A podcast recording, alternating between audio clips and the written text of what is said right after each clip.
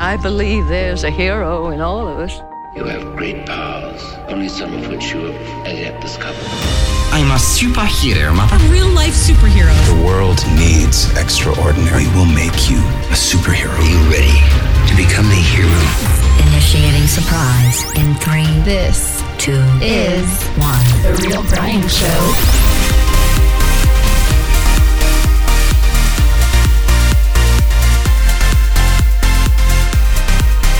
I am a superhero, mother. And if you give me some folks, then I may forgive you. Dude, the Super Bowl is this Sunday already?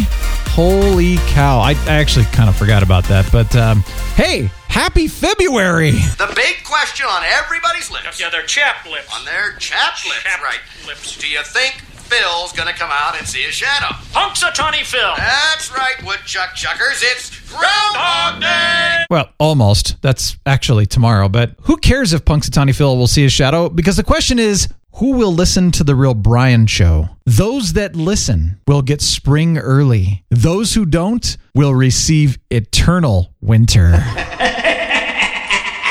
Let's rock it!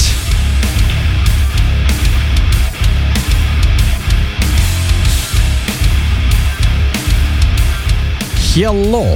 It is real Brian show. Hello, it is Captain Influence. Oh, Captain, very good to meet you. Or, or talk. I guess we've met, so see you. Talk to you. I am oh. real Brian. Real Brian Ho. That's real Brian show. Oh, that was that was one of the best ones to come up with. I'll, I'll take Real Brian's hoe for four hundred, Alex. yeah, no, dude, we've been watching so much Jeopardy recently. yeah. You How's that going? You know what's Are you getting hilarious? smarter? I feel great. I feel like I'm actually, you know, getting half of the questions right. You know, and these are super intellectual questions half the time. Of course, when they start talking about poets, I don't know poetry at all. I didn't like poetry. I don't care about poetry. No offense to those who love it. It's just not my thing. So, um, you know, it's not my cup of Earl Grey. But They're not. They're not really super intellectual questions. They're more. It's more trivia. You just have to know a lot. yeah, and the stuff that these people know, you're just kind of like, wow, that's a lot. Yeah. Now, How do you? How do you know all that? What I had to laugh at though is this. Sometimes I feel like people are too smart for their own good. Is you know they'll get questions like you know in in the 12th century this whatever blah blah blah was born in what city and you're just like what who's gonna know that? You know? And then they'll show a picture of a humpback whale and say what type of whale is this? And people I don't know. Like seriously?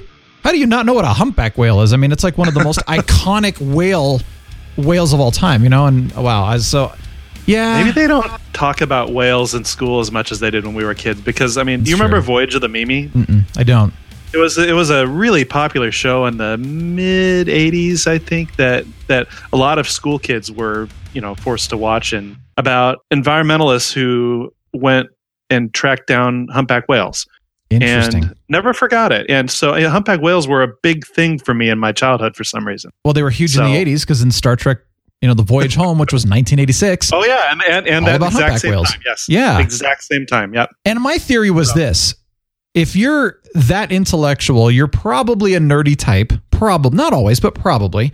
And or you have a really good memory well, that's and true. you're a history buff. yeah, that well, then that's a totally different thing. But if you are a nerdy type, you probably watched Star Trek: The Voyage Home, which is Star Trek Four. Probably. I mean, that was the one everybody remembers. Oh, it's the one with the whales, man. I see. We hadn't watched Jeopardy in years, and then all of a sudden, I you know, because we have YouTube TV, and I thought we could record. Well, you can basically hit add to library, and it just records every Jeopardy that comes out. And I thought this is such a great show. You learn stuff, you become smarter. You know, blah blah blah.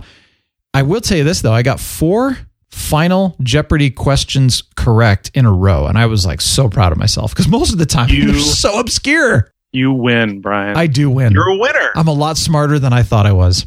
No, you're a lot more knowledgeable than you thought you were. Oh, oh my There is a difference. Yes, you know, and that is gonna that is something we're gonna talk about in just a few minutes today about IQ versus EQ because I've got a hilarious story about this that goes along with what you just said. I love that. You're more knowledgeable doesn't mean you're necessarily smarter. Mm. Yes. Ooh, all right. Before we go any further, though, Are you still loving the Illy espresso coffee? Is this still good for you?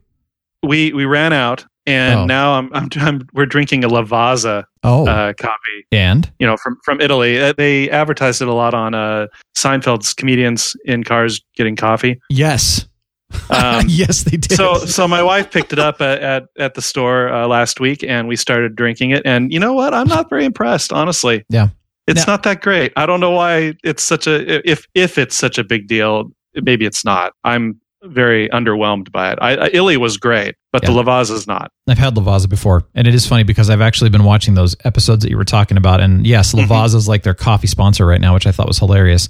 My piano professor in college, she drank Lavazza everywhere. There was Lavazza. There were Lavazza mugs. I mean, it was out of control. She just drank it constantly, like you know, fourteen pots a day kind of thing. Huh. One of the coffee shops here serves it. So I've had it before. It's super dark roast, super super dark. And so we that, had a medium. yeah, and even that's a super dark roast.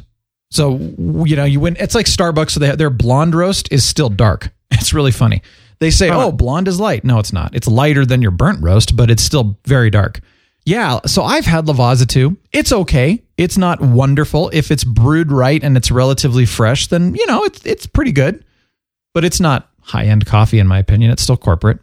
I've said on this show before. I've never I've never been to a diner where I liked their coffee. My Neither. Folgers is better than any diner coffee I've ever had. Period. because it's fresh. That's, I guess, even though it's Folgers, I don't know. Yeah, it's just Yeah. it's weird how di- diners. And again, I'm repeating myself from many episodes ago, but they really should invest in better coffee because it's a diner. That's what most people have when they go to a diner is coffee and whatever. So And why have crap coffee? they don't care. Yeah, obviously. People go to diners. Maybe I mean I don't know. I've been to diners before, and the food isn't all that great either. It's like comfort food. Yeah. I haven't been to too many good diners. I mean, I don't know. Yeah. Maybe they're out there, but Yeah. Comfort food. You said it right. yeah, when I went to so there's a place in Estes Park that's it's famous for their breakfast, and their Mm-hmm. breakfasts especially are really good. You know, their eggs actually taste real, and they have really good, thick, you know, flavorful bacon. And then I get this thing that's an ap- apple pie waffle. it's so good. It's a really good waffle. Again, it tastes like it's got real ingredients. They put butter on it, and then they've got the cinnamon apples. You know what I'm talking about? Where Yeah, they're yeah. cooked and stewed, stewed apples. That's what I'm looking for. And then they've got apple pie crumble on the top. It's super sugar Oh. rush, but dude, it's so good. They've got good. great coffee. I don't know who they use, but it's bottomless coffee, you know, and it's really good Oh wow, lucky you. for a restaurant. yeah, I'm just saying. So Yeah, I just haven't been to the right diner yet, but I, I haven't either. But that's not a diner. That's a restaurant. So I don't know. I haven't been to the right diner either. Speaking of food, I don't know Always. about you, but Super Bowl for me is all about food. And I totally forgot the Super Bowl was this Sunday, but you can tell how much I've been totally following what's going on. Although I've seen things on Facebook. Now, granted, you have to understand I know nothing about what's going on here, but you know, the actual playoffs, the final playoffs right before, you know, the Rams and the Patriots basically are going to the Super Bowl. It was the Saints, right? Saints and Rams, and then the Patriots, and uh, I don't even know who it was. Was it the ba- I, again? I, I uh, don't Chiefs, follow the Chiefs. There we go. Patriots and- yeah. Thank you. Okay, the Chiefs. I heard a lot of stuff on Facebook, read a lot of stuff all over the place about how that Rams and And the Saints game. yeah, Rams and Saints game was just poorly called and something about, you know, the Rams are there because it's all about money and they shouldn't be there in the first place and Uh, I don't know. I don't. I don't know what happened, but that Rams and Saints playoffs game had possibly one of the most famous bad calls in the history of the game. Hmm. To the point where it's weird that that happened, and everyone saw it, and they didn't call a penalty at one point. That that was that was a key point in the game, and Hmm. basically the Saints got shafted bad. They should have been the ones going to the Super Bowl. That's how bad of a call it was yeah. All the sports talk people i listen to jim rome once in a while and all the sports talk people are just going on and on and on about it because it's just that big of a deal Yeah. bad calls are something that you don't want to have uh, in general Sure. especially when they're that blatant they're that obvious there's no controversy about this there's no even question about the call it was Hmm. definitely a why didn't you call this Wow. duh you know that's how bad it was and you just don't you can't do that in a game of that importance to the to the teams involved the sport in general so Yeah. not only are the rams well so it's, it's kind of a complicated situation this this weekend because I'm rooting against the Patriots because they're the Patriots. And they've been there and they're much. just too they're too they're the overdogs. They're too good. Yep. And I want whoever is playing against them to win, which is why last last year's Super Bowl was so good Mhm. because they got beat. But this year, you know, I want to root for the Rams. and I'm, I'm going to root for the Rams because they're not the Patriots, but they shouldn't have been there in the first place. So it's it's really this kind of a weird situation for me. Yeah. Anyway, so yeah, it's it's going to be an interesting game. I've been hearing and seeing, you know, whether it's in person, seeing bad calls or seeing them on TV, you know, you know me, I watch basketball, or hearing about them. And I've been seeing really bad ref calls becoming more and more prevalent recently. Now, I know they've been forever. You know, you can go back and Yeah. see bad ref calls. I mean, I've been a Phoenix Suns fan ever since I was a kid, and I remember the 1993 Western Conference. Well, no, I guess it was the NBA Finals. It was the 1993 NBA Finals between the Suns and the Bulls because I was a Suns fan. Mm-hmm. That was a big year for us. The calls in those games were pathetic because you could tell very clearly, you could see it that they were calling in favor in favor of Michael Jordan for sure. In fact, I was reading something recently. I think it was an ESPN article, and they were talking about how it's been going on since the Michael Jordan days, but now they're calling in favor of LeBron James and Kevin Durant and Steph Curry and you know people like that where they're saying, yeah, the refs I don't know why they're doing this, but they are doing it. They're you know, you can see LeBron clearly foul people, no call. You can see someone like get within an inch of LeBron and all of a sudden it's a foul. They didn't even touch LeBron. You know, so you see that all the time. But there's been I guess quite a bit of a call lately from some of the players and fans and stuff saying these games need to be called more fairly. You know, you hmm. can't constantly be calling in favor of superstars against other teams because these other teams are losing because of these bad calls, even though the games are close and they could have won if the calls had been fair. And then of course, but you don't you, you know you don't hear about that as much because well it's the it's the middle of the NBA season. Who cares? Right, it's just who another cares? loss. Exactly. But when you're in, you know, vying for the mode. Super Bowl, well, now you're getting a lot of attention. But apparently, this is becoming a big problem, and we've even seen it in the NCAA. You know, college ball. We saw some horrid calls recently, clearly horrid, Yeah. clearly wrong. And I mean, they would show the replay up on the screen three times, which you know they don't you know, they don't normally do that. And clearly, there was the wrong call three times in a row, four times in a row happening, which almost cost our team the game. Stuff like that. So Yeah, that situation though, where where refs, you know, and, and it's it's so diverse. Obviously, it's it's a much more complicated issue than we could possibly go into. But sure, you know, if if it had been the Patriots versus somebody and it was a bad call, you could throw that hypothesis out there. But this was just the Rams and the Saints. I don't know who on the Rams side would be the you know the superstar that they would be helping. Well, okay. unquote. So get this. You know our friend Bad Kitty. Yeah. His his theory is is that the Rams going to the Super Bowl brings more money to LA. Well, guess who else is bringing in a lot of money right now in LA? The Lakers.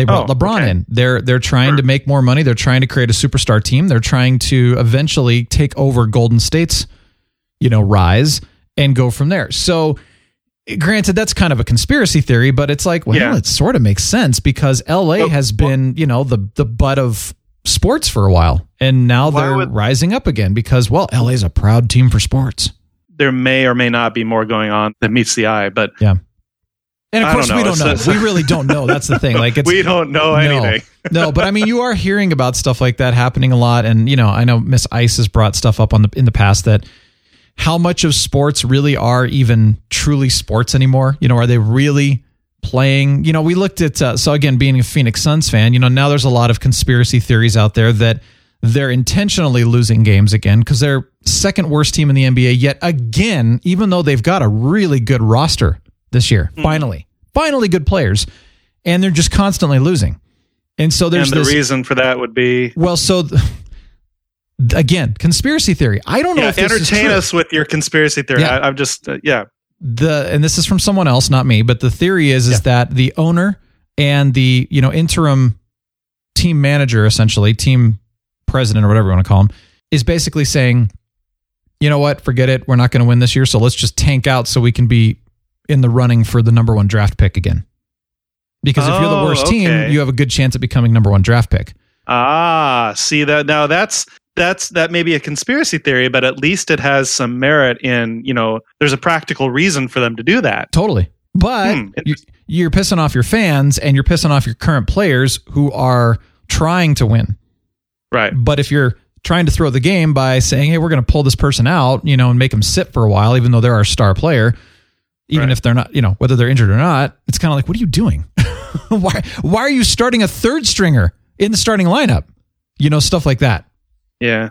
So Huh. I don't know. I mean, and again, this is not you know about the Phoenix Suns or anything. This is just about how real are sports anymore. I mean, is it just another form of entertainment? Like you know, remember wrestling, WWE and F and all those. it's a it's a form of competitive entertainment and no matter how much the teams throw games even if there is some something to those conspiracy theories it's still an entertainment for the fans True. No, I'm with you. And you know what? We've got some sports experts that listen to the show, so love to hear your conspiracy theories as well.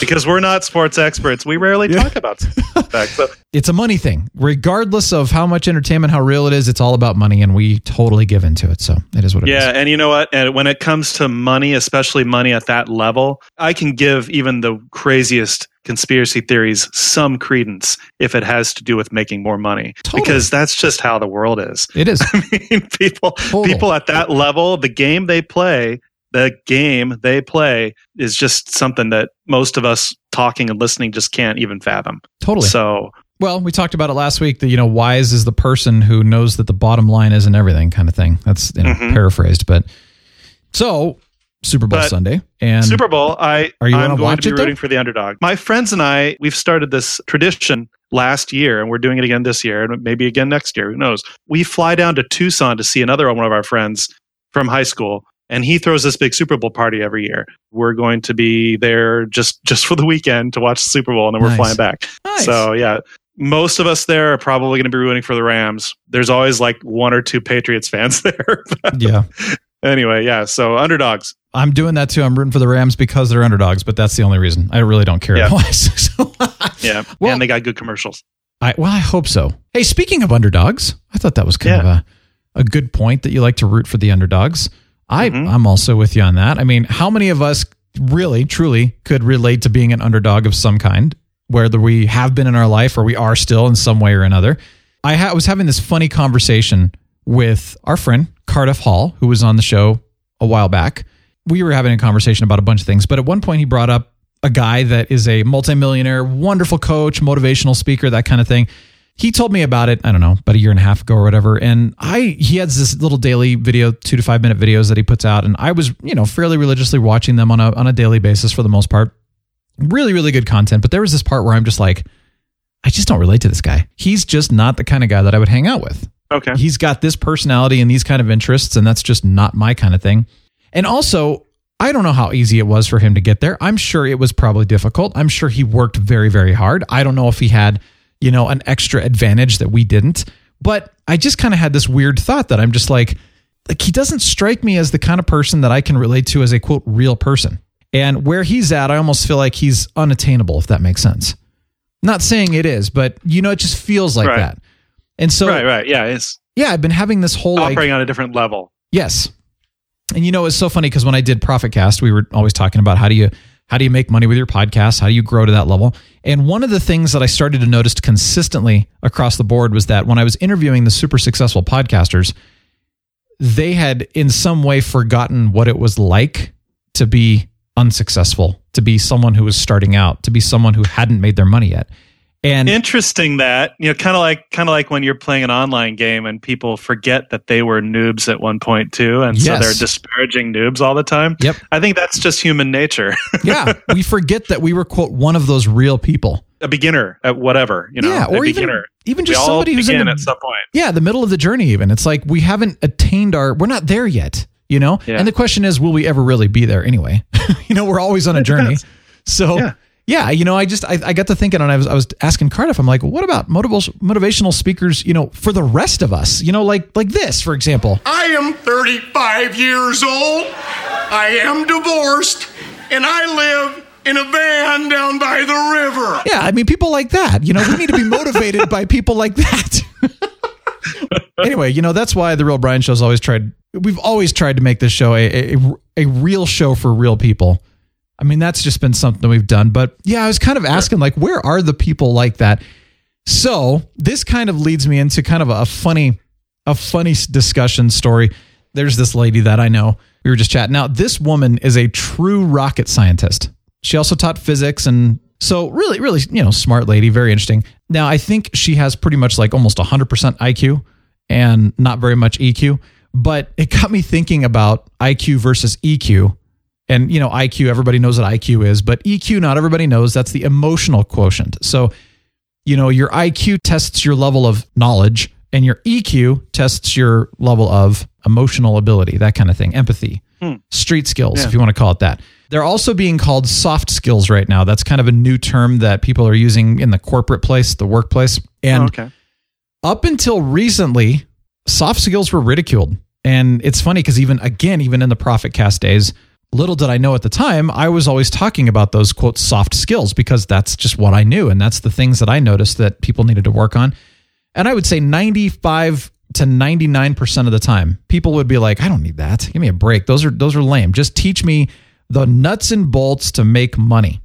And then I would be like, I didn't actually say this to them. I wanted to, but I'd be kind of like, yeah, but you suck as a person. You're never going to make money because you're a jerk, you know? You're you know, you're selfish. That was that was that was showing a low EQ to even think I, that. I know, but I was trying to explain to them like, no, these are really important things. And you know, you Yeah. just want to be like, oh my gosh, people, you don't get it. You know, some of the the shows I've produced for, they are business leaders and they've been recently talking about how soft skills, how EQ is now becoming an essential thing. So like if you don't have these soft skills, you're never going to get certain jobs, you're never going to grow in your you know in your career basically because you need them especially in leadership and you know management and that kind of thing Huh. Yeah. but then I they mean- also talk about it surviving in real life you know personal life like you're not going to get very far in your personal life without these kind of eq skills essentially too At least uh, the basics, social contract type of thing, you know? yeah exactly well and so granted there are people so like this person i was mentioning that was the rocket scientist she has a very natural high iq and a very naturally low eq Which is not necessarily always the case with high IQ people, but go ahead. No, that's true. In fact, but the thing is, is that what we typically have one or the other higher. We typically do naturally. Okay. Now we can work on the lower one. What started this whole idea is that she was saying how we were swapping stories and, and stuff like that. And I was saying, you know, I played the piano. And she said, Oh, I played the piano too when I was younger, you know, and I love classical music. Now, granted, you got to understand that as she talks, she has exactly no emotion. Like she's, I literally, it, it sounds like I'm talking to a robot. That's how completely even keel she is the whole way through. She doesn't laugh. She Okay. doesn't smile. It's very interesting. But at one point, she was saying, you know, I played piano when I was younger, and she said how her mother wanted her to be an English major and a music minor. And then she said, but I was too smart for that. And I was like, whoa, I take offense to that because I was a music minor, you know? And I said, does that mean that I'm not smart? And so we got into this interesting discussion and I said actually I'm I consider myself to be very smart in certain areas. Like I'm very smart Sure. in music and going to the EQ. I feel like I'm a very high EQ person for the most part. I purposely let that down sometimes and that's not always a good thing. like, you know, You're you, human. You You're suck as a human. Person. Yeah, that's bad. You know, and I, so I'm, I'm extremely smart in certain areas, but when it comes to you know physics and math and science, you know, like this this woman, of course, I, I'm not I'm not even remotely smart in those areas. I can sort of get by, and I'm Knowledgeable in those areas. yeah, yes, knowledgeable. I don't have the knowledge, but there's this stigma in our culture, and obviously she even said it, that those that are like Einstein or like Stephen Hawking, etc., that are really, really quote knowledgeable, like you just said, in the areas of math and science and physics and everything else. Well, those are the smart people, and the rest of us aren't. Well, that's crap. That's absolute crap. They're just more knowledgeable in those areas, and the rest of us are knowledgeable in our own areas. I mean, Right. period. That's just a that's just an example of people people's tendency to generalize. That's all that is. Yeah, but you hear it You know, all the time. Well, yeah, because we all we we can't help it. We we all generalize for the sake of conversation or even in our own heads without wanting to take the time or the effort to break it down because it is like everything in life is much much more complex than we ever relate it. You know. Yeah. So Well, it's so yeah, because but, but yeah. So people people always say there there are the smart people and then there are people less smart. Well, obviously it's not that simple. Yeah. Okay, take this for example. Let's take Stephen Hawking and then put him up against, let's say, Eddie Van Halen. and everyone's going to be like, oh, Stephen Hawking's totally smarter. But, well, well, hold on. Really, though? Because Eddie Van Halen was a freaking genius musically. I mean, Yes. absolute genius. So were they, they're both equally as smart, but they're just like you. And I love how you said that, man. They're just knowledgeable in different areas. Yeah, and I don't like the word smart to be honest because it's just Yeah. too general. It's too generic. It really is. Yeah. I mean, the the quote unquote giant quotes here, people, dumbest people on earth can be smart in some way, smart about certain things. Totally. You can be smart about certain things. You can be knowledgeable in certain things. But yeah, the word smart's just thrown around incorrectly too much, in my opinion. Yeah, I agree. Yeah, that's what brought this whole thing up. I just thought, man, we need to we need to change our vocabulary here because I'm too smart for music is like um that's an incorrect statement and yeah, that's not cool. So Yeah, the correct statement is I I'm gifted my in skill- science and math. yeah, my gifts were elsewhere. that, that's the correct statement. Yes. I wanted to correct that because I've been hearing it a lot lately and again even watching Jeopardy. You know, uh-huh. there's a lot of that thrown around too and I'm just like, dude, that is su- we are teaching people the wrong thing because that's not true. So anyway, I, I did want to throw a couple things out that I thought was fun about the emotional side of things, the emotional quotient. That's your EQ. That's the soft skills, the street smarts. You have good self awareness. That's that's kind of important for any of us, regardless. I mean, you may not have high self awareness, but you need to know what's going on around you. of um, course. and- And and and, how how, it affects other people around you. It- that's yeah. That's what I. That's that's the better way to put it. Yes, how it affects other people. Yeah, empathy. Oh my gosh! Can I just share something really quick? Please. you know how I've and I please don't hear me wrong on this one, but you know how I shared like the the month that has been our crap month. Yeah. The last few episodes, I've shared everything. There's been a lot of pain and a lot of junk and a lot of just suck fest. We don't want suck, Suck fests. We want honk fests. Yeah, it's been the suck of all sucks this month. Well, you know what kind of blew me away is how few people have actually reached out and said, "Oh man, I'm sorry. Hope you know. Do you need anything? And how are you?" Like I'm talking a handful of people have reached out and said something, and the rest haven't. And then also people that I've talked to, you know, either through text or in person or over the phone or whatever. You know, Brian, how are you? Thank you for asking that, by the way. And then I'll say, well, here's what's going on. They'll just be like, huh, or okay. And then they just proceed to talk about themselves.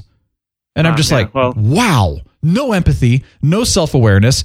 Now, I do want to say this though. For those of you who did reach out, thank you. Like, I can't tell you how much that meant. It was so helpful, you know, during this time. Now, granted, things are a little better this week, so we're, we're good. But Good. yeah, empathy is like, dude, I, I it may not be a natural gift. Like I am not naturally gifted in empathy. Uh, no, I take that back. I'm naturally gifted in empathy. What's the one I'm not? It's uh, mercy. I think is what they call it. You know how like people that have like a, a gift of mercy, they just want to go and help no matter what. They they just give and give. You know what I'm talking about? I guess. I don't know if mercy is the right word for it. Altruism? Sure. Like, yeah. like hyper altruism? I think it is actually the, the mercy is the right term. But anyway, the, Okay. the point being is that empathy is more of that I can sense it, I can feel it, and I can feel it with you. I may not come alongside you and serve you, you know, selflessly because again, that's not as anyway, but empathy is like kind of one of those things everybody needs to have in some level. sure. So- Ideally, yeah. Yeah. And then there's emotional regulation, which means, you know, you're not going to blow up at people for no reason, uh, road rage kind of stuff. Right. Social skills, better relationships. Um, I loved this one balance of work and play. Oh my gosh, that's so important. Amen. Yes. Amen, man. That is so. Yeah, yeah. That's uh, okay. But then here's some other cool benefits to having a high emotional intelligence or working towards boosting your emotional intelligence a little bit. You're not going to be a perfectionist as much or at all. The balance of work and play. I just said that. That was a, that was a great one. Embracing change easier. That's kind of a healthy thing because change happens whether you like it or not. Don't get easily distracted. Empathetic goes back to what I just said there. They know their strengths and weaknesses. That's important, man. We could go on for a long time about that one. Self motivated. They don't dwell on the past. We've talked about that on the show before. Uh huh. They focus on the positive. Hey, that's a good one. and they Yeah. set boundaries. I just wanted to throw out some positives. For those of you who maybe have never felt, quote, smart because you've been told that, or maybe your IQ isn't as high as others, here you go. You've got high Yeah. EQ probably. So everyone has value. That's that's the takeaway. Or that's one takeaway from this. It, It's honestly, a big one. It's a big one. it- I, IQ is not everything. Yeah. EQ is huge. Yep. Most people take EQ for granted and don't think about it, and it's and it's only recently that it's been even a term, right? Th- Those soft, what you're calling soft skills, are something that have always been there. Just they they they, they haven't been really analyzed that much. Maybe I don't know. And and and of course they have by certain people, but you don't have to be quote unquote smart scholastically Sure. to be smart. It's just it's just a matter of poor use of a word, basically. Yeah. Society wide. Society wide. Well, and we're taking this Worldwide. hundreds of years of, I mean, I'm going to call it indoctrination of those things. I mean, we've been saying this Right. for hundreds of years. And so now I'm Oh, yeah. trying, you know, I think people are finally trying to say, hold on, hold on here. And I'm helping to, you know, crusade that as well. Cause it's like, yeah, we, I I don't have a high IQ. I mean, I, I love learning about knowledge and things. And I'm always fascinated, you know, when, when this person's talking about physics and, you know, Einstein, I don't know what she's talking about, but I'm like, help me understand it. Cause this is fascinating. But I love it. Yeah, I love it's stuff really like that. fascinating. But I'm never going to be that person, and that's okay. Right.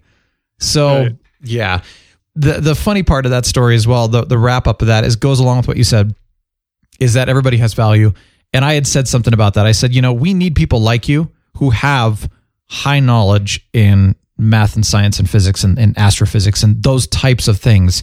And You wouldn't have your smartphones if you didn't. Exactly. We wouldn't be, you know, curing diseases and flying into space and all kinds of things like that, you know? Or And so- flying at all. Well, that's true.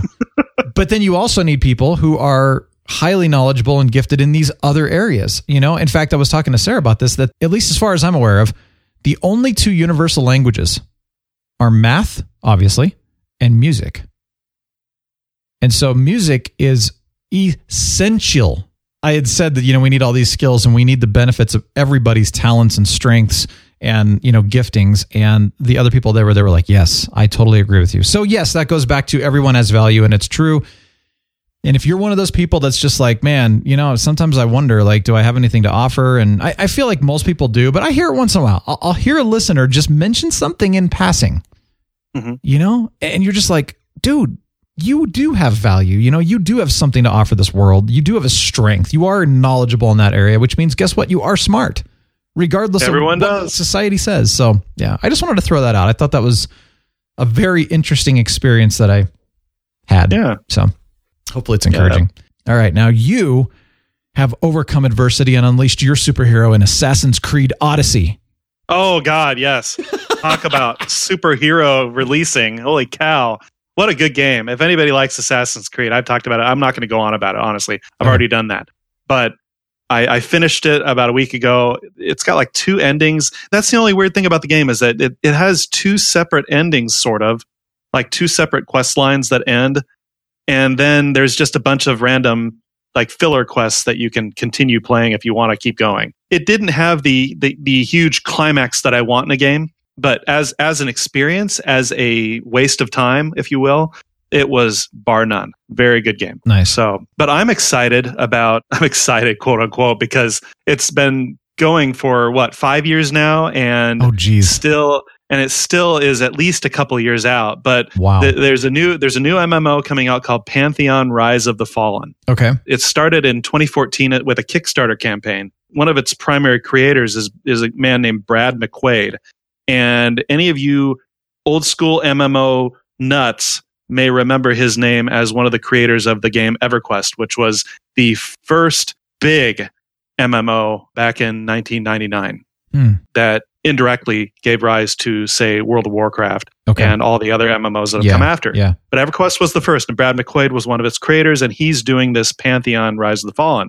I guess a lot, of, especially a lot of the old school MMO players, are really excited about this game because it's kind of going back to the old roots of massive multiplayer online games where you don't have the, the current paradigm for those games is microtransactions and uh, yeah. to, what they call pay to play Yep. where even the games a lot a lot of those games are free now and they make their money out of microtransactions like you can throw $20 to get a really cool mount in Guild Wars 2 for example Yeah. uh, you don't have to pay a cent once you buy the game for Guild Wars 2 and you still get all the really good content of the game they do have microtransactions for people who want to spend real money to get cooler stuff in the game. So to some be- games are worse than others. Yeah, to be fair, really quick about Guild Wars 2, though, is that they actually, in my opinion, do it right in that you buy the game, you pay one fee for the game, and then you get everything in the gameplay. You don't need to actually spend another dime on the game in order to play the game fully into its fullest Right. capacity. However, Correct. the free to play games, there are times like, for example, we were talking about Star Wars The Old Republic. It's an older game. We were like, man, we should go back and play that. You know, you're paying $15 a month subscription if you really want to play the game right. If you want Right. to play the free game, you are limited so hard that it makes gameplay kind of suck. So to me, Uh-huh. that's like you have to, pay Especially in it. the later game. Yeah. yeah. That's and so it's like, yeah, Guild Wars. it's like you don't need to pay a dime to enjoy the game. But other games True. that kind of make you do it, like oh, it's free, but you're gonna have a crappy experience. I'm tired of that. No, I, and I hear you. And different games are are different about uh, the levels that they go to with that. But but Pantheon is supposedly is going to have none of that. You know, but the game's been in development since 2014. It's still in pre-alpha. It is happening. I know a lot of games arrive stillborn. EverQuest Next was going to be a big EQ sequel uh, a Mhm. few years ago, and it just died on the vine. But apparently, Pantheon is is really happening. It's in pre-alpha right now. It's been there for two years. It should be beta within the next year. But anyway, it, it's happening. It looks really cool. The video is online. There's a lot of you know reviews and videos from the game uh, experts out there that have that have tried the pre-alpha and interviewed the creators, etc. And so it is happening. Might be really grindy like EverQuest was. EverQuest was the king of grind Mm. and it still is if you play Project 99. Anyway, so we'll see what we'll see what it's like, but I'm I'm kind of excited for it. I just wish it worked sooner. It's Yeah. just going to be a long time. I, I looked at the website and it said something like the game you've been final or finally the game you've been waiting for. And you know the irony behind Finally. that, the MMO you've been waiting for is finally coming. That's what it said. Here's the irony. Johnny Pistolshot brought this up, and I completely agree with him. Uh-huh. When are they going to stop making fantasy games? Enough is enough. They're all fantasy games, every one of them. It's all this. You know, you go back in history and you play the typical wizard, you know, ranger, warrior, blah blah blah. Uh, That's not what I'm waiting for. So no, the MMO that I've been waiting for is something completely different, something that is set in the future. Ideally, it's a full-on sci-fi kind of game. Take the Mass Effect style of game. Those Uh-huh. were I never even played all the way through those, but it looked amazing. Take a Mass Effect kind of game or a Halo kind of game and create an MMO around something along Yes. those lines. Do something Yeah. totally different, something that has never been done before. That's the MMO that I've been waiting for. Yeah. Blizzard might be doing that. We're we're a lot of Blizzard fans are still kind of crossing their fingers that they're going to turn StarCraft into an MMO. But they we've been talking about that for a decade and nothing's happened yet, but I really hope that they do that because they're the ones who would do it. The Marvel and DC universes, they have those online games. Those are actually okay. Yeah. where you can create your own superhero and play them. But all the MMOs out right now are of the same. They all have the same mechanics generally, Yep. and the same type of play style. Get a quest from this guy and go get the 10 of these things or kill 10 of these things and return to the guy and get some experience or a reward. It's all the same formula. But- yeah. And that's the thing. So like the Marvel and the DC stuff, you really can't get anywhere without paying microtransactions. Okay. And that was the Okay, thing. yeah, we those we played those, yeah. those and it was just so frustrating. Now, if you remember, oh, what was that game where it was a it was a first person MMO that was the superhero one? Oh, City of Heroes and Yes. City of Villains? City of Heroes. That was amazing. And then they shut it down. You're just like, oh my gosh, that was the most incredible game at the time. Best character different. creation of any game ever. Yeah, it was amazing. So, looking at Destiny, I know some of you are going to say, well, Destiny's futuristic and it was an MMO type of thing. Well, yeah, but it had Nah. very little story and it died very quickly and it basically just went into full on grind after that. So, it was on the right track, but it did not create anything new. And here's the other thing this is my other complaint. And by the way, for those of you who don't play video games, you're just like, I don't know, I don't play video games. No, but listen to this. This is important. The games that go, here's story, and then you spend the entire quest doing nothing but killing everything on the screen. That's not creative. it gets old. Right. You know? And I want That's formulaic. it is. I want stuff that's like, give me story. Sure, I don't mind killing stuff periodically, you know, if it's coming at me, you know, but give me something that I got to solve. Give me a puzzle. Have an entire quest that has no killing in it. You know, in fact, that was something that I liked about, I don't even remember what game it was, but there, I think it was Splinter Cell, some of those games. There were games like that where you could not be seen if you wanted to beat the quest or, or the whatever the mission or whatever. You Oh, could yeah, not yeah. kill because you would Full die. and- stealth. Yeah. yeah, so you had to actually, you know, create all these crazy little puzzles. It was really fun. And and speaking of that, here's an old it's it's a newer game, but it's an old school style game that was just free on Humble Bundle, I think last week. And I don't know how to pronounce it, Deponia or Deponia. It's D E P O N I A, and it's called that Deponia: The Complete Journey. And it was funny because I was like, "What is this? This looks really interesting." It reminds me of the style of the original Monkey Island games. You know, the the newer Oh, Monkey yeah. Island games. You know, with the the newer graphics. But it's set, I think, in the future in the sense of that you're on this planet and it's kind of junky and you're trying to get off the planet and all that. But it's all puzzle based. It's funny, and you know, you're walking around that looking down on the screen, not down on it, but you know, kind of away at it. You know, like you click point and the guy walks around and you're trying to figure out how to do things. And mm-hmm. it's just like those old style games where, you know, you're not fighting anything, you're just trying to figure out things and you're trying to figure out how do I how do I make my little spaceship work so that I can blast off and, you know, it's really really fun and I've barely played it, but I just thought this is refreshing. I mean, I know it's an Yeah. old style, but it's different. So, makes you think. but it's but it's not for everybody. There are I No. mean th- there is something to be said for just the mindless kill kill kill and I hate to say that because I, I, I every every time I play every time I play a video game where I'm killing or shooting something I think why why is this entertaining to me honestly Yeah, well, why yeah. why are, why are we as as animals so obsessed with killing and murdering in virtual worlds you know I know. I mean, mo- uh, most of us are not in reality, obviously, thank God. But most games, I, I would say uh, the majority, the percentage of games out there have to do with you killing someone or something. yeah, So- that's true. but but there is but but back to what I was saying is there there is a place for games where you do nothing but just act, if you will, and not have to think too much is what I'm getting at. There's a place for those games. So Sure. but there's also a place for the games you're just describing, and uh, I don't think that there are enough of them out there. At least there's probably a ton of indie games like that, but not mainstream. True. Yeah, and maybe that's where you go after the indie games. You know, you bring up a good question though, and I think that's one of the reasons I've always liked Guild Wars or the Halo games or stuff like that is because I mean, granted, it's still killing. So is it? Is it? Can you justify this? But it's like, well, I'm killing aliens, so technically they're not quote real.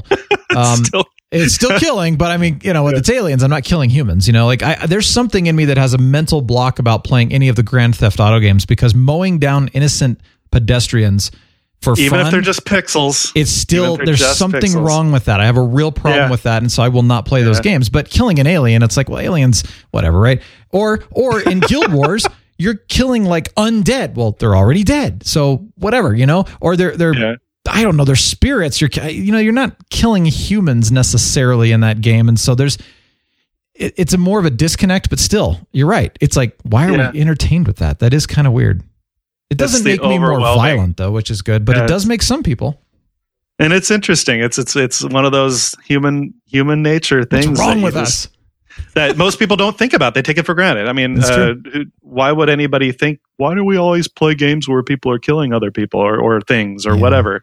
Killing, ending lives virtually is what it is. It's it's a very valid question, man. It really is. yeah, Yeah. but hey. I'm just as guilty of it as anybody else. I know. Uh, although No, I know. I, I side with you on the, the Grand Theft Auto stuff. Even even back when it was in its heyday, when it first came out, and it was so huge in the early 2000s, it never appealed to me because of the exact reason you just gave. I just don't pretend murder does not do it for me unless it's a That's good. military setting. You know, well, that's I love again, playing that's military different. games. Yeah, that's different. So- It- it- yeah, but it is and it isn't. You know what I mean? I mean, I, I, Yeah. it's there's a bit of hypocrisy in that, but well, no, that's true. That's true. Well, there's still some humanity in the three of us left. That's good. high EQ. All right. Um, we are going to go see Glass tonight, finally. Uh, I've been very excited about going to see that. That is the third movie of the Unbreakable Split series. The by M Night Shyamalan. Yep. I went and rewatched Unbreakable because I had realized that I'd only seen that movie once back about the time that it came out, somewhere in around the 2000 era. Yeah. I just had this memory of Unbreakable being super slow and almost like, what is going on? And I went back and rewatched it and I'm like, oh, nope, that memory was correct. Actually, it's extremely slow and nothing really actually happens in the movie until like the last 20 ish minutes. Still enjoyable to watch. rewatching Split, man, that was such a good movie. So, so, so good. And still so amazing how they tied that together with Unbreakable. But oh my gosh, I'm still, even the second time, just marveling at James McAvoy's, you know, holy cow, his, his acting ability in that. But it was good to rewatch that because seeing Glass tonight, you know, pulls all this together. So we're going to see how that goes and I'll report on that next week. Good. Can't wait because I've never seen Split. I saw Unbreakable like you did but way mm-hmm. back when it Yeah. was right after it came out on DVD. I think I didn't know it was a trilogy until the new movie's coming out. So I was so thankful to go and see Split when it came out because you know going into the movie we're just thinking this is just some crazy movie about a guy with you know multiple personalities, and literally it's not until the last one minute of the movie that you realize what the they're tying this together, and it was so great. It was such a such a Shyamalan surprise. I love that. good. Going into the TV side of things, you know, I, I've watched Manifest, and I- I've heard a lot of comments from people saying, "I, I love Manifest," or eh, you know, Manifest is good, but there's so much drama, and they put too much emphasis on the drama and not on the sci-fi stuff which I totally agree with. And the latest two episodes, you know, came back after their winter break. And so Sarah and I just caught up on those. Wow. Incredible. They definitely have toned down the, the drama side of things, which, by the way, I did not mind it because it developed the characters to get to where we're at at this point in the in the season. And so having that development, there was some necessity to it just so that you actually care about these characters and what's going on because these two episodes, wow, really good. So anyway, if you're a Manifest fan or if you want to give it a, a, a shot, totally worth it. Just keep going though. It's it's it's a really well done show, and I hope it doesn't get canceled because it's really smart and it's fun, and they're doing a great job pulling it all together. So I love it. Now I mentioned Orville last week, watching episodes one and two. Had my thoughts on that. I know some people really hated it, and that's fine. You know, this goes back to beauty is in the eye of the beholder. I have stopped comparing Orville and Star Trek Discovery to each other because they're just plain different. You know, Right. I'm thankful we have both and I want both because for me, Star Trek Discovery, I think Justina Green Butterfly mentioned something like this, you know, that she likes to watch her more intense or even scary things in the daytime and then want something calmer at night. I'm the same way. Yeah. And it's exactly Good right. idea. Like Orville's a great show to watch, you know, as you're winding down later in the evening or at night. Discovery, on the other hand, it's too intense. Like I want to, I don't want to go to bed after that. So I, that's a good show to watch earlier in the day, you know, on a weekend or something like that. So anyway, it's that's like playing Alien Isolation at the end of the day. What Right what before idiocy? bed. Yeah, who does that? that's how I that's how I unwind. Oh gosh. have a have a have an apex predator stalking me through a space station. That's the best way to unwind Uh, ever. Well, I'm off to bed, guys. You're laying in bed, wide eyed. Shivering. sleep. Oh my gosh, it's so Uh, true. funny. Well, anyway, Anyway. Orville episode three was fantastic. I don't want to give anything away. There's a very sad moment, and that really I was sad about it, and I'm not happy about it, and it makes me mad. But not not like they didn't do anything wrong. It's just it was a decision, and I was like, oh. So episode three, really really enjoyed it, and I'm on episode four right now, and so far it just reminds me of a really great Star Trek: The Next Generation episode. So Yeah. again, I love both, you know, and, and it was so funny because we used to compare those last year, and I just thought, why are we comparing them? They're different shows. But I heard an interesting comment. People that love Seth MacFarlane were coming in and saying, I was expecting this show to be more like The Family Guy, and it's more like Star Trek: The Next Generation. And then the comment was, well, you know, Seth MacFarlane has always been a, a Trekkie and always wanted to be on a Star Trek show and never has been. So that's why he created the Orville, so he could be on a Star Trek show. And I thought, well, that makes sense. And it is. You know, it's, I was it's Star Trek: The Next Generation with a lot of crazy humor. It's kind of how I take it. I was expecting Orville before it, you know, when it was about to come out originally to because it was helmed by Seth MacFarlane, not to be Family Guy because that's its own animal, but to at least be a comic parody of Star Trek. That's what I was expecting, a pure comic parody of Star Trek parody. Yep. And that's not what it was. So, It is. There are aspects of parody, and I've said that there are things that they used to say in Star Trek that I would never expect any human being ever to say. yeah. And so they've parodied that a lot. Acknowledged. Who says that? I mean, let's be completely honest. Nerds. yeah, you say yes, sir, or okay, sounds good. You know, you don't say acknowledged. Nobody says that word. I don't even know. Or a gamer, uh, MMO gamer, old school MMO gamer will say aye and nay a lot. Well, yeah, okay. but there's always been weird things in the Star Trek universe about the way people respond. Maybe that's how the military does it. I don't know, but it just always felt very weird and very unnecessary. They used to say a lot of stuff like that. If you actually go back and watch, you know, the Next Generation and Voyager and Deep Space Nine, you're going to hear like a dialect that goes across those three shows that like nobody Yeah. says those things. If I were watching Star Trek Next Generation and they were instead of saying affirmative, you know, and if Worf said, yeah, Well, okay, they need to be more wouldn't be formal. cool. I understand that, but he could- like I get yes sir or you know gladly sir. He used to say that a lot, but you know Yeah. sure, okay. Affirmative makes sense because you know that's easier than saying yes if you didn't catch what that meant or you know that's right. What do I mean, right? No, no, left. You know that kind of thing. Like correct is good. so I mean, I, I totally understand formality and stuff, but there were just some things that felt so unnatural in Star Trek, and they Uh-huh. they do parody that. You know, that's one of the things I've always loved about Orville. Okay. But uh, you know, beyond that, the stories are fairly serious, and I like it that way because it actually creates good entertainment, good story. If it was too much of a parody, I don't think you'd have a long shelf life. with Orville, I was really hoping for Galaxy Quest, the, sh- the series. Oh, now okay, so that I would love, but here's the thing: there was still a serious story. It was a Yeah. total parody, but it was a it was still a Yeah, very serious right. story. You're right. You're Yeah. right. And by the way, that was just one of the best movies ever. If you've never seen Galaxy Quest and you like you sci-fi, Galaxy that's like a must bucket list movie. I'm pretty sure most people have seen it if they like ah, sci-fi. Not That's- everybody. It's amazing. I know. Not Yeah. it's never everybody, but Yep. It's on Amazon Prime right now, I believe. speaking of Star Trek, Deep Thoughts with Captain Influence. does anyone really know why Jean-Luc Picard has an English accent even though he is French? Maybe in the future they have accent transformations like we have gender transformations, except they result in baldness. I couldn't help but laugh at that one. That is so awesome. oh, I love that. And that is true. There has never been a truer statement spoken. Well, thanks for listening one. today. Number one. It's time for some Earl Grey. I'm Hot. French. Hot. Hot. Give it to me. No. You know what I I kind of have enjoyed our uh, you know, when I was doing Twitch for a while, and I still am, but we will do more of it later. It's kind of funny to do my commentary in Jean-Luc Picard's voice. Yeah, it's totally fun, and I don't know why different. you don't do it more. Well, I just eventually it tires the voice out.